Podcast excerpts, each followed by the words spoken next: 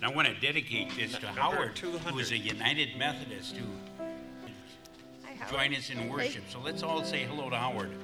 Hello, Howard. Hi. Howard. I'm going to have him share a little later in the service. Jesus, name above all names, beautiful Savior, glorious Lord.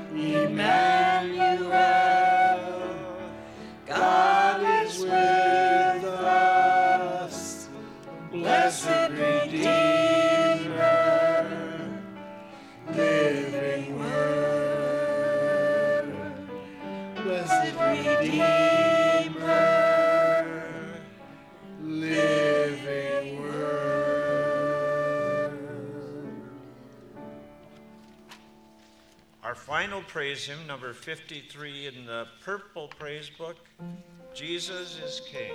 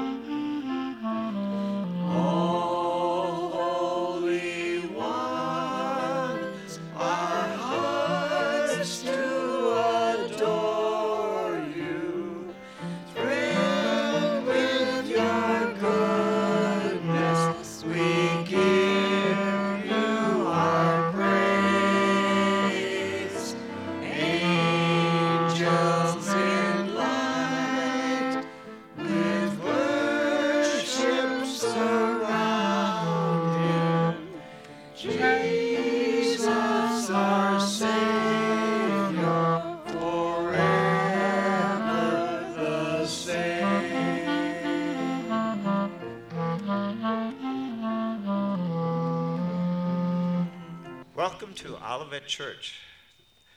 Our opening hymn this morning from the red hymnal, number one hundred, O Come, O Come, Emmanuel.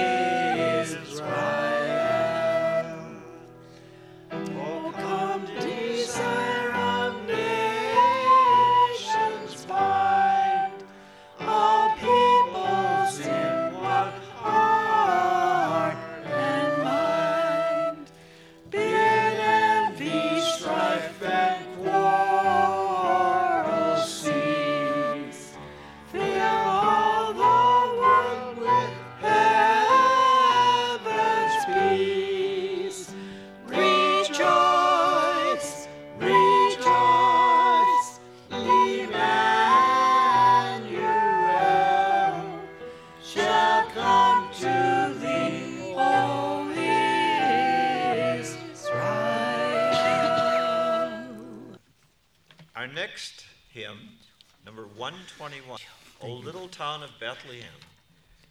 In honor of the birthday of Randy Cross, we'll sing verses one and four.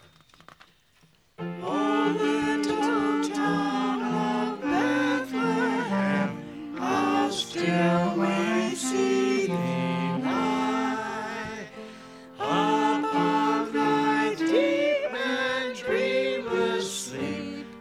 Silent stars.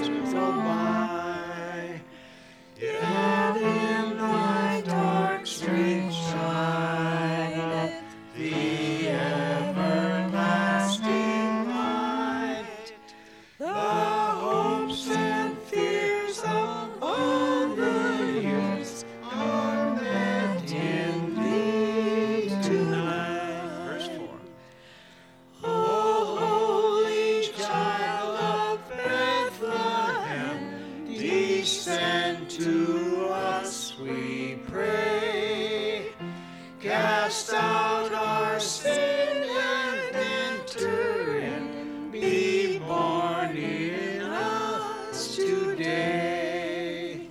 We hear the Christmas angels, the great glad tidings tell. Oh, come to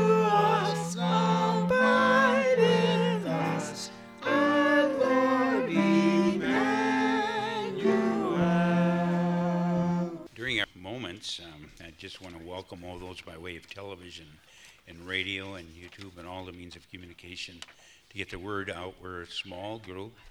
Um, we're great on quality and few on quantity. But I'm wondering, Howard, would you feel comfortable coming up and sharing a little bit about yourself and your life? A minute or so? What brought you here this morning? What you're hearing is going to be the first time for me, too. Well, good morning. I'm Howard Solheim. Morning. Lifelong Methodist, grew up in Princeton, Minnesota.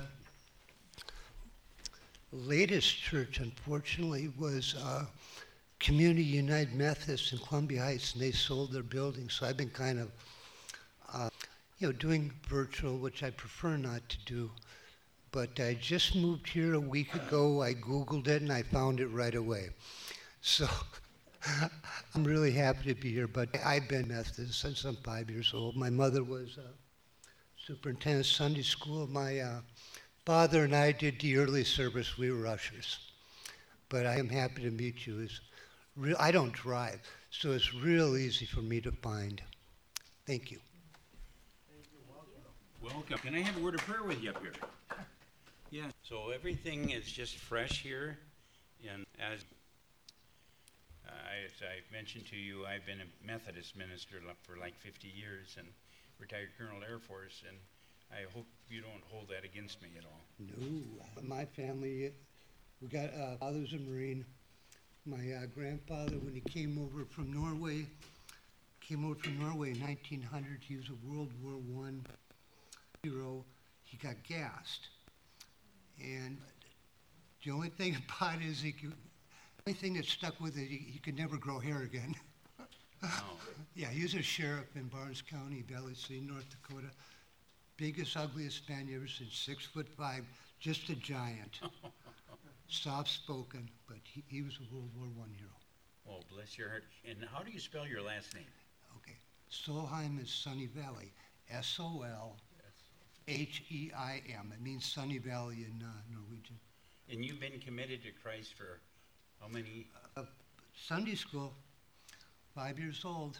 Isn't that something? Yeah, they were uh, people I went to Sunday school was confirmed with. Pastor was uh, Reverend Delton Kruger. Delton Kruger, he was my D S, my district superintendent, up in the northeast corner. You know, Delton's still living. Uh, somebody told me a couple years ago that he was doing something at the Mall of America. Yes, he. You know, he did some weddings there and and some services, but he was your minister at what location? No, Princeton, Minnesota. Oh, Princeton, towards the last there. Yeah, like I say, right where I grew up, he was always he was the minister. He confirmed me. I was confirmed. And how old are you? I'm seventy. Well, amen, class of seventy-one? Exactly. Well, bless your heart. I'm, I'm still seventy, but I'll be seventy-one. Here in a few hours from the class of nineteen seventy. So what, what's probably the, the greatest, when if someone were to ask you, what was the greatest moment in your life? How would you describe that greatest moment in your life? Oh, nobody's ever asked me that before. Well, take your time. Are you a married man? I was. Okay, uh, children? Yes, first Minnesota grad. Got my first job December twelfth. Uh, got married December nineteenth and pulled a U-Haul to Fullerton, California on December twenty-fourth. Those are probably the best times of my life. Okay. When I finally, after all those years of going to school and all the money it cost me and my parents and stuff like that, I got, I got the piece of paper, got the first job, and I'm divorced now, but I was married for over twenty years. Well, bless your heart. I oftentimes tell people the greatest moment in my life is when I accepted the Lord. And there's subsequent great experiences when I met my wife at seminary, and and they're kind of turned into all cemeteries now, you know, because they're so liberal. And while I was going to United Theological Seminary, I I served for a while at Centennial, or the Columbia Heights, the school system there, and they were pretty radical back in the fifty years, fifty, sixty years ago, and I'm sure they're. But I'd like to have a word of prayer for you, okay? Father, I just want to thank you for bringing Howard to us today, and and he's certainly a wise man, because wise men and women both seek Christ, just like wise men sought Christ. And I just want to thank you, Father, that you're speaking to his heart during our worship services, as through the airways, through television and radio and other means of communication, that wise men and women still seek Christ, and they still want to grow in their, their relationship with Christ. I thank you, Father, for his family that raised him, and for the relationships that nurtured him. And, and I thank you for a Savior that forgives our sins and comes into our hearts and lives when we ask Jesus in the simple way we admit our sins and we come into Christ. And would you repeat after me? Our dear Jesus, dear Jesus, I thank you. I thank you for being with me. For being with me. For forgiving my sins. For forgiving my sins. I've sinned. I've sinned. In things I've done. In things I've done. And left undone. And left undone. And I thank you for your forgiveness. And I thank you for your forgiveness. And for being with me. And for being with me. And filling me with your Holy Spirit. And filling me with your Holy Spirit. In Jesus' name. In Jesus' name. Amen. Amen. And we're going to have the coffee hour in your honor immediately following our worship service. Are you able to stay? Certainly. forty-five certainly. Minutes? No, so I'm glad I found you guys. Well, we're twice as glad that we found you, that the Lord has found you. So we'll bless you, and you can kind of mingle and get to know people, and and we're kind of relaxed. We, I've served a number of churches in, in the state of Minnesota, Bertha, Hewitt, Wrightstown, um, Deer River, Big Falls. That's where Delton Kruger was my district superintendent. You know, he'd come in the middle of winter, and he'd sleep out in a tent, mm. in a snowbank. He was just such an aesthetic, aesthetic kind of guy. And here, here a few years ago, I called Delton, and he, out of nowhere, he said, "How come you called me out of nowhere?" And I said, "Well, your name just came to my mind, and I, I wanted to thank you for the ministry," because he was a, a really a un- unique kind of guy. unique kind of guy, and I'm, I'm going to call him this week and say that Howard came and, and spoke and just gave him high reviews, so, well, bless you. Let's give Howard a round of applause. Bless you. Thank you. We want to thank all those who are joining us by way of television and radio and other means of communication. We are our warm and loving congregation. We just want to reach out to the community through all kinds of communication. So let's go to the Lord in prayer. Shall we pray?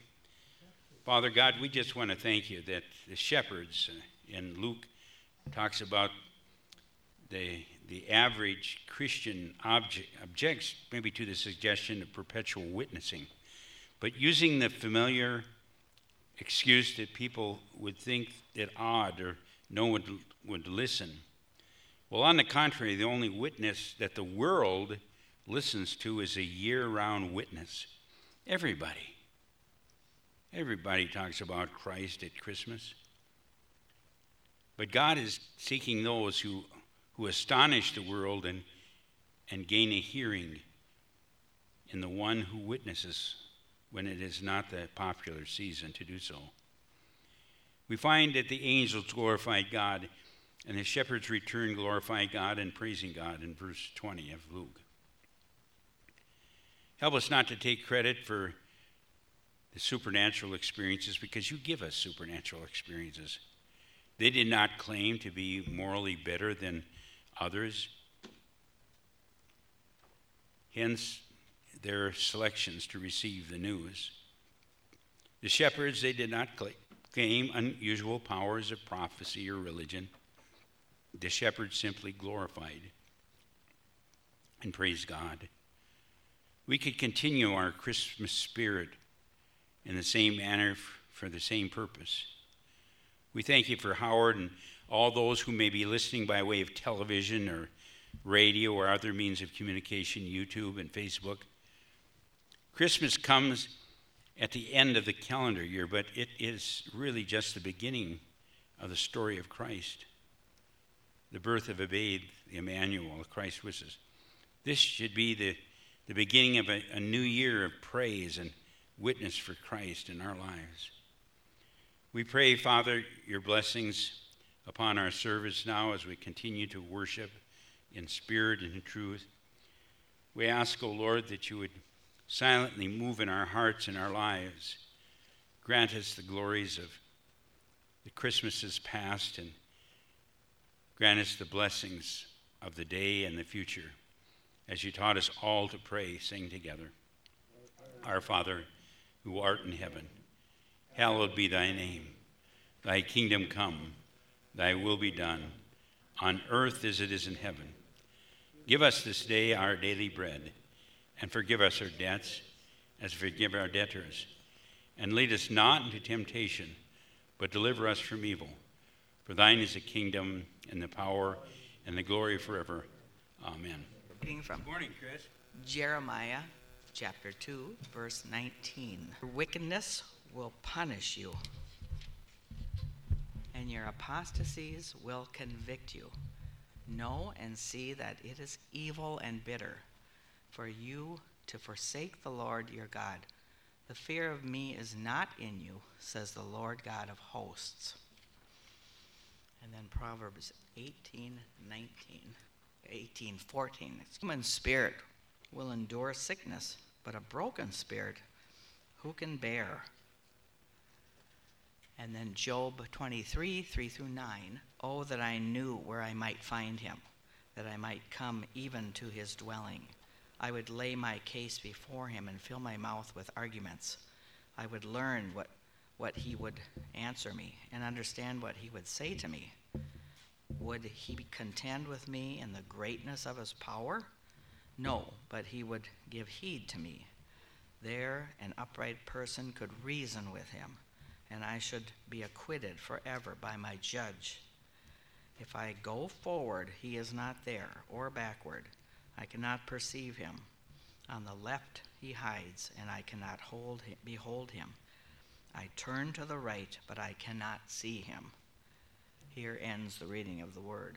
Good morning, brothers and sisters. Good morning, Mike. The third candle in Advent re- represents the joy with Jesus' arrival and through his salvation that he gifted and blessed us with.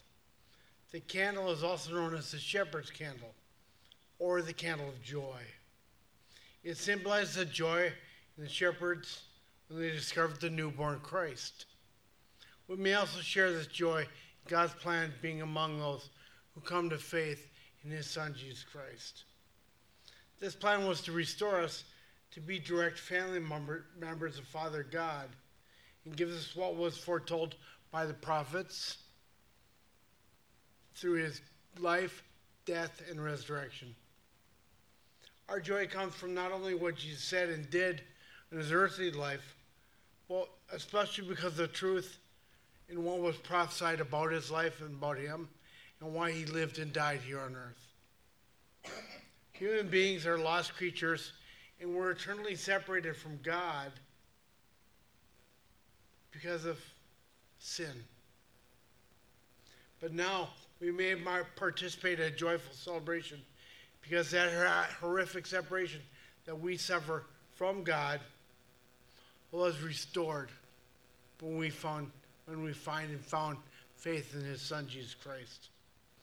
We may rejoice in the fact that our eternal separation from God has been forever done away with by the righteous and perfectly acting in our faith in him, Jesus Christ.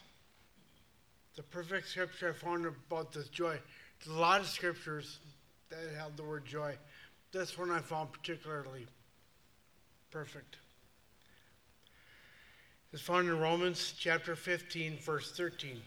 May the God of hope fill you with all joy and peace of believing, so that by the power of the Holy Spirit you may abound in hope. I say amen to that. Tina, will you pray? Lord Jesus, we thank you for your son. We thank you for that baby that was born two thousand years ago, for us, for every person that has ever lived, that will ever live. God, we thank you for the joy that that does bring our heart to know that you gave us a way to be reconciled to you, to live a whole life knowing you, believing in you, loving you, and through that we can learn to love others, view others through your eyes. God, there's so much that entails that word joy, but your birth, the, the birth of your son, is the epi- epitome of joy that we can all have. All we have to do is accept him as our Savior and know that he loves us, that you love us. God, just thank you and praise you for everything that you do for us. But thank you for that son that you sent to us to reconcile us to you so that we can be one family, one love with you. In Jesus' name, amen. Amen. Thank you, Mike and Tina. You're welcome. Tina and Mike for that fine sharing. Mother and father always um, prayed and wished for a, a daughter. They got stuck with three three boys. Myself as the first, firstborn, and then Tim and Terry. So it was kind of a natural response when our firstborn came along.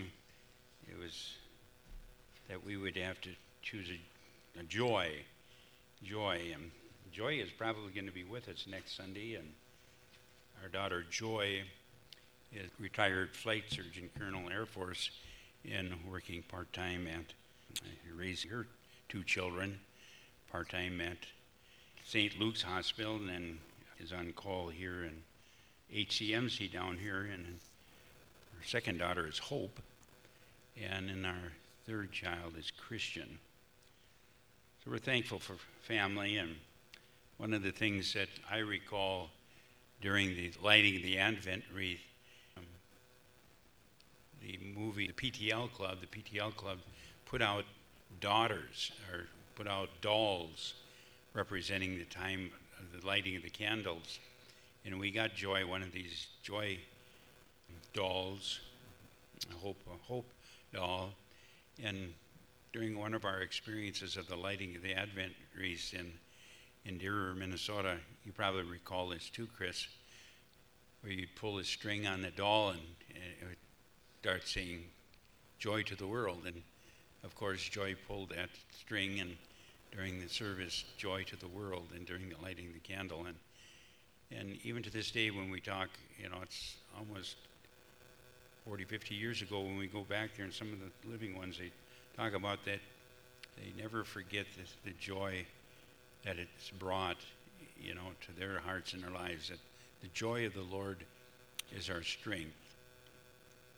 That's Nehemiah eight ten that that reminds us. Nehemiah, during Nehemiah's day, they they experienced total annihilation of their their, their faith and some of their problems. Nehemiah eight ten, and that's one of my favorite passages. And even amidst the chaos and the misery and the backsliding and all the terrible things that went on, Nehemiah could say that the joy of the Lord is my strength. Would you stand with me before we go to the Lord in message? Father, we're standing on your premises and on your promises. We thank you for this church. We thank you for the building. We thank you for those who share this church and worship with us. Now I pray that the meditations of my heart and the words of my mouth would be acceptable to thee. In Jesus' name, amen. There's a tremendous problem that are going on in the world and chaos, and it's not for you and I to deny that. And I, I want to talk a, a little bit about escaping from misery. You know, the times that we live in you know, are called to be joyous times. A person who once lived under the smile of God experienced agony when that smile has turned into a frown.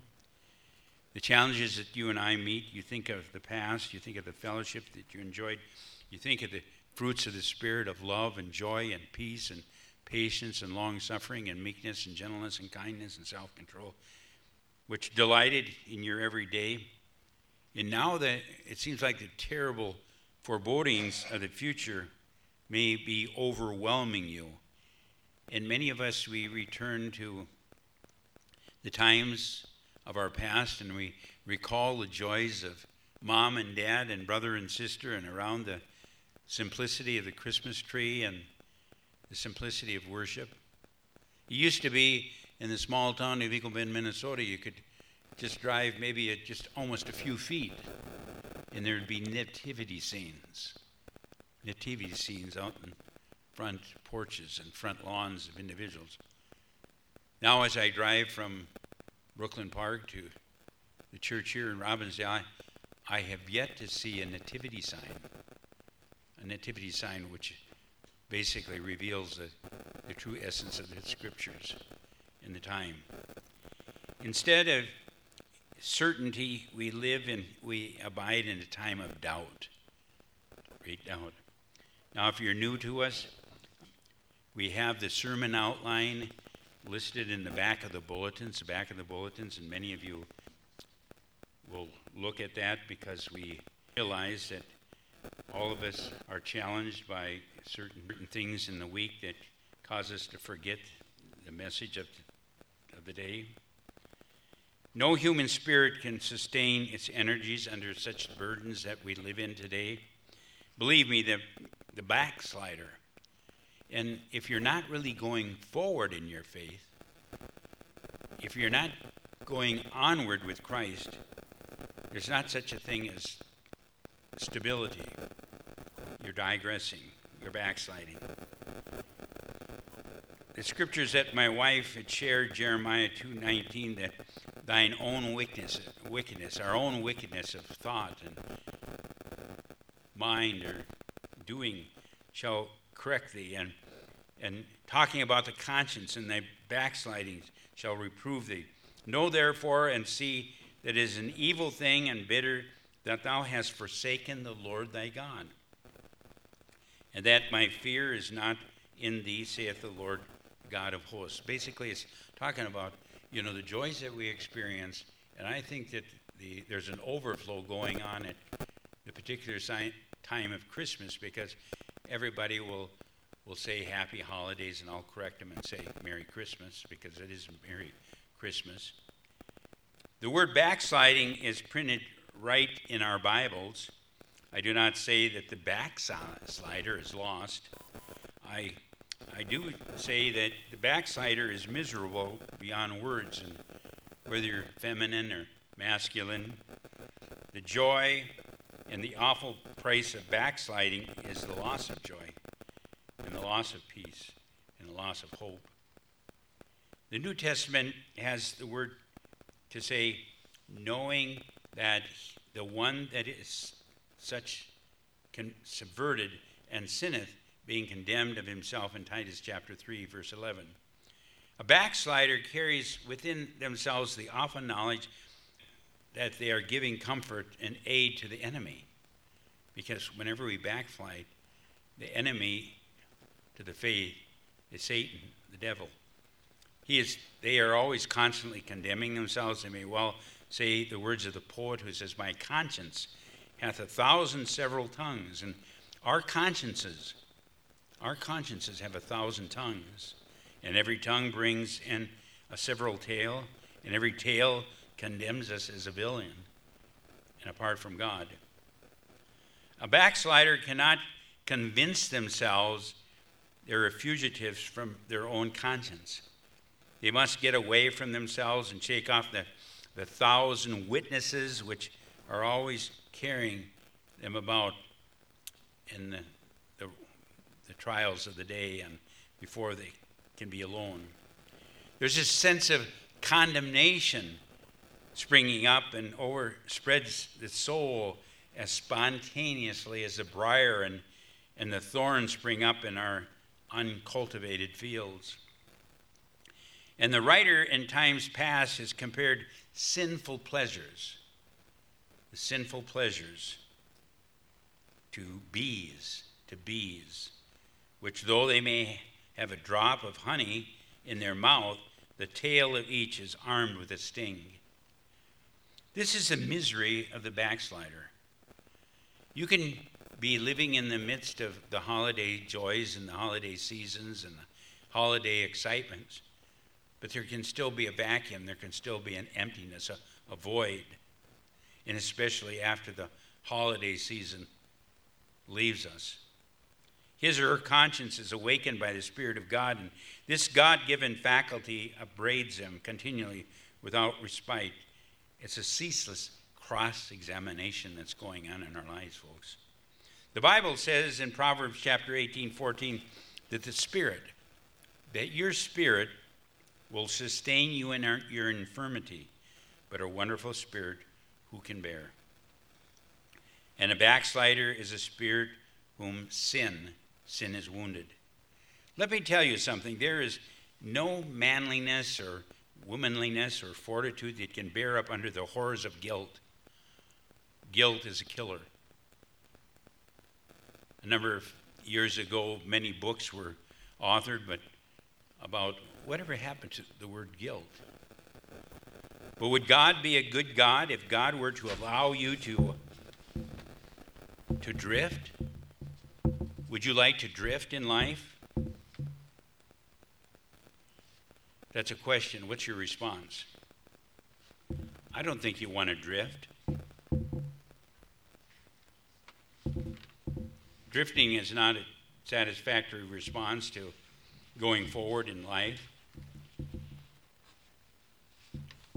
But would God be a good God if God were to allow you or I to drift without qualms of conscience and torment of mind? Would God be a good God were God to allow us to carelessly miss the way only to condemn us finally upon our deathbeds? Thank God for the conscience that he He has within us, that he speaks to our hearts before our deathbed. And what would you say for real religion? If you could enjoy such a close communion with your Savior with all its accompanying happiness and then have that relationship change without being alarmed into horror of such occurrences. Of course, the soul. Your soul is sensitive. Who can deny it? In the book of Genesis, in the Genesis account of our trespasses, is it possible that one night, one night intervened between the time of Satan's triumph over Adam and Eve and the coming of God to walk in the Garden of Eden? Perhaps God did allow Adam and Eve just enough time to sense their awful aloneness. It's a terrible feeling to be alone, not at peace with God. The record says in Genesis chapter three, seven, and they sewed fig leaves, fig leaves together and made themselves aprons.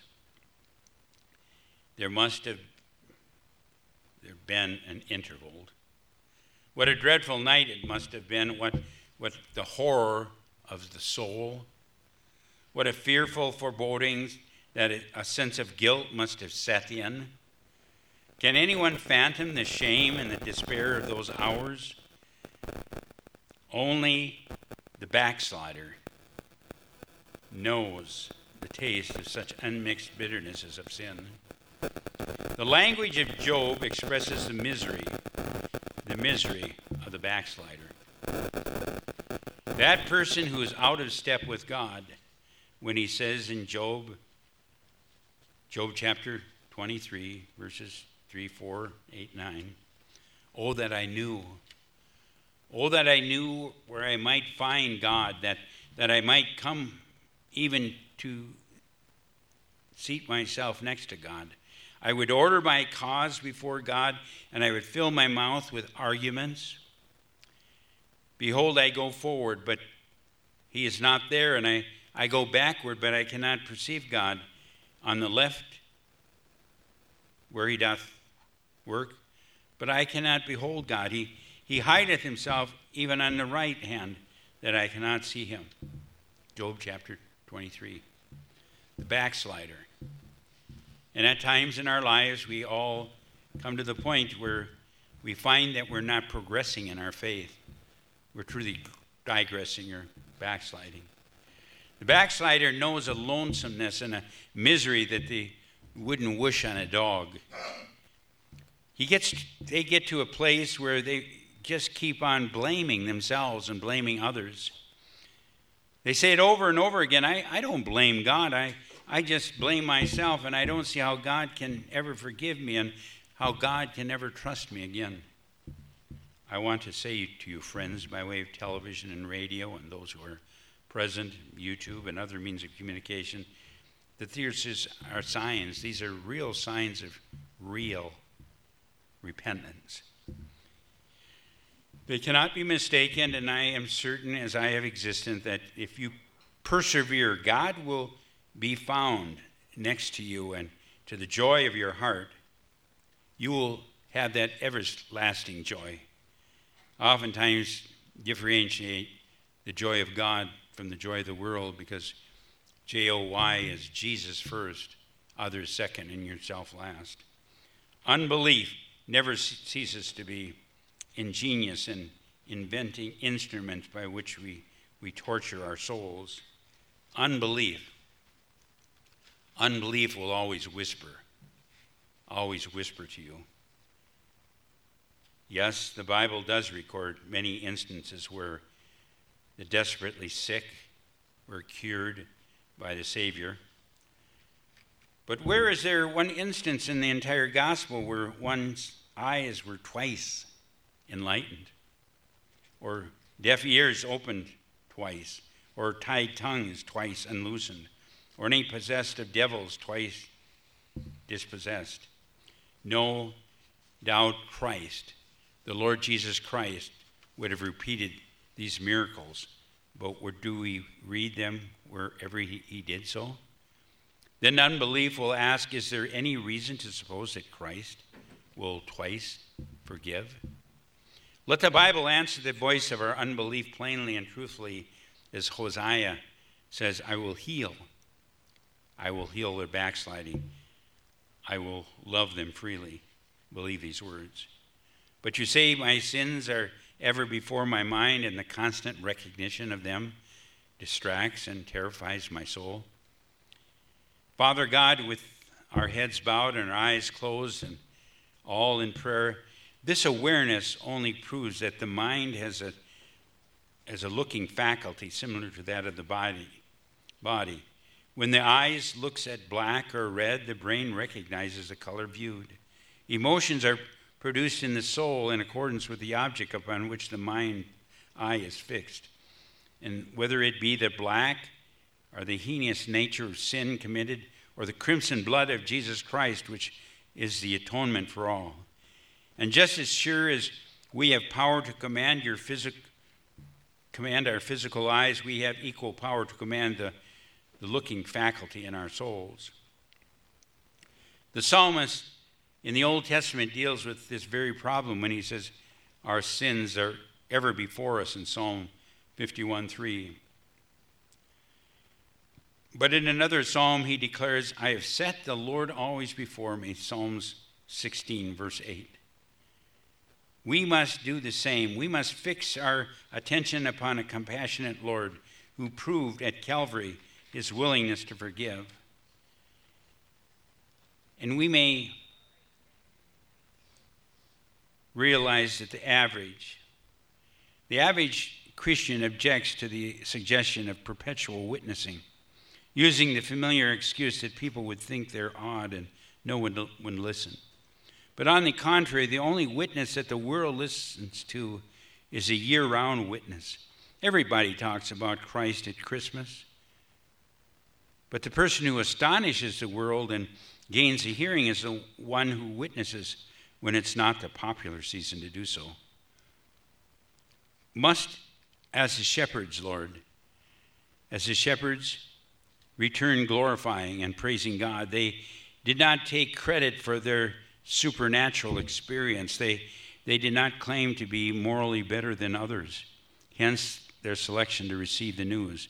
They did not claim unusual powers of prophecy or religion. They, they simply glorified and praised God, and we should continue our Christmas spirit in that same manner for the same purpose. Christmas comes at the end of the calendar year, but it is really just the beginning of the story of Christ. This should be the beginning of a new year of praise and witness for Christ in our lives. As we've backslidden in our daily worship and praise of you, help us to be on, on the incline. Help us to climb that hill of doubt and despair. Help us to have that Christmas spirit year-round. And would you pray this prayer with me? Dear Jesus, I thank you for forgiving my sin, for coming into my heart and life, and help me, O Lord, to live victorious for you. In Jesus' name, amen. And would you turn to our offertory prayer as the offering is sent around, offering plates. Put it in your bulletin, our offertory prayer. And from his fullness have we all received grace upon grace, for the law was given through Moses. Grace and truth came through Jesus Christ, John one, sixteen through seventeen. As the offering is taken up, would you turn to the offertory hymn, Take the Name of Jesus With You, red hymnals number sixty-six, red hymnals number sixty-six, Take the Name of Jesus With You. Thank you.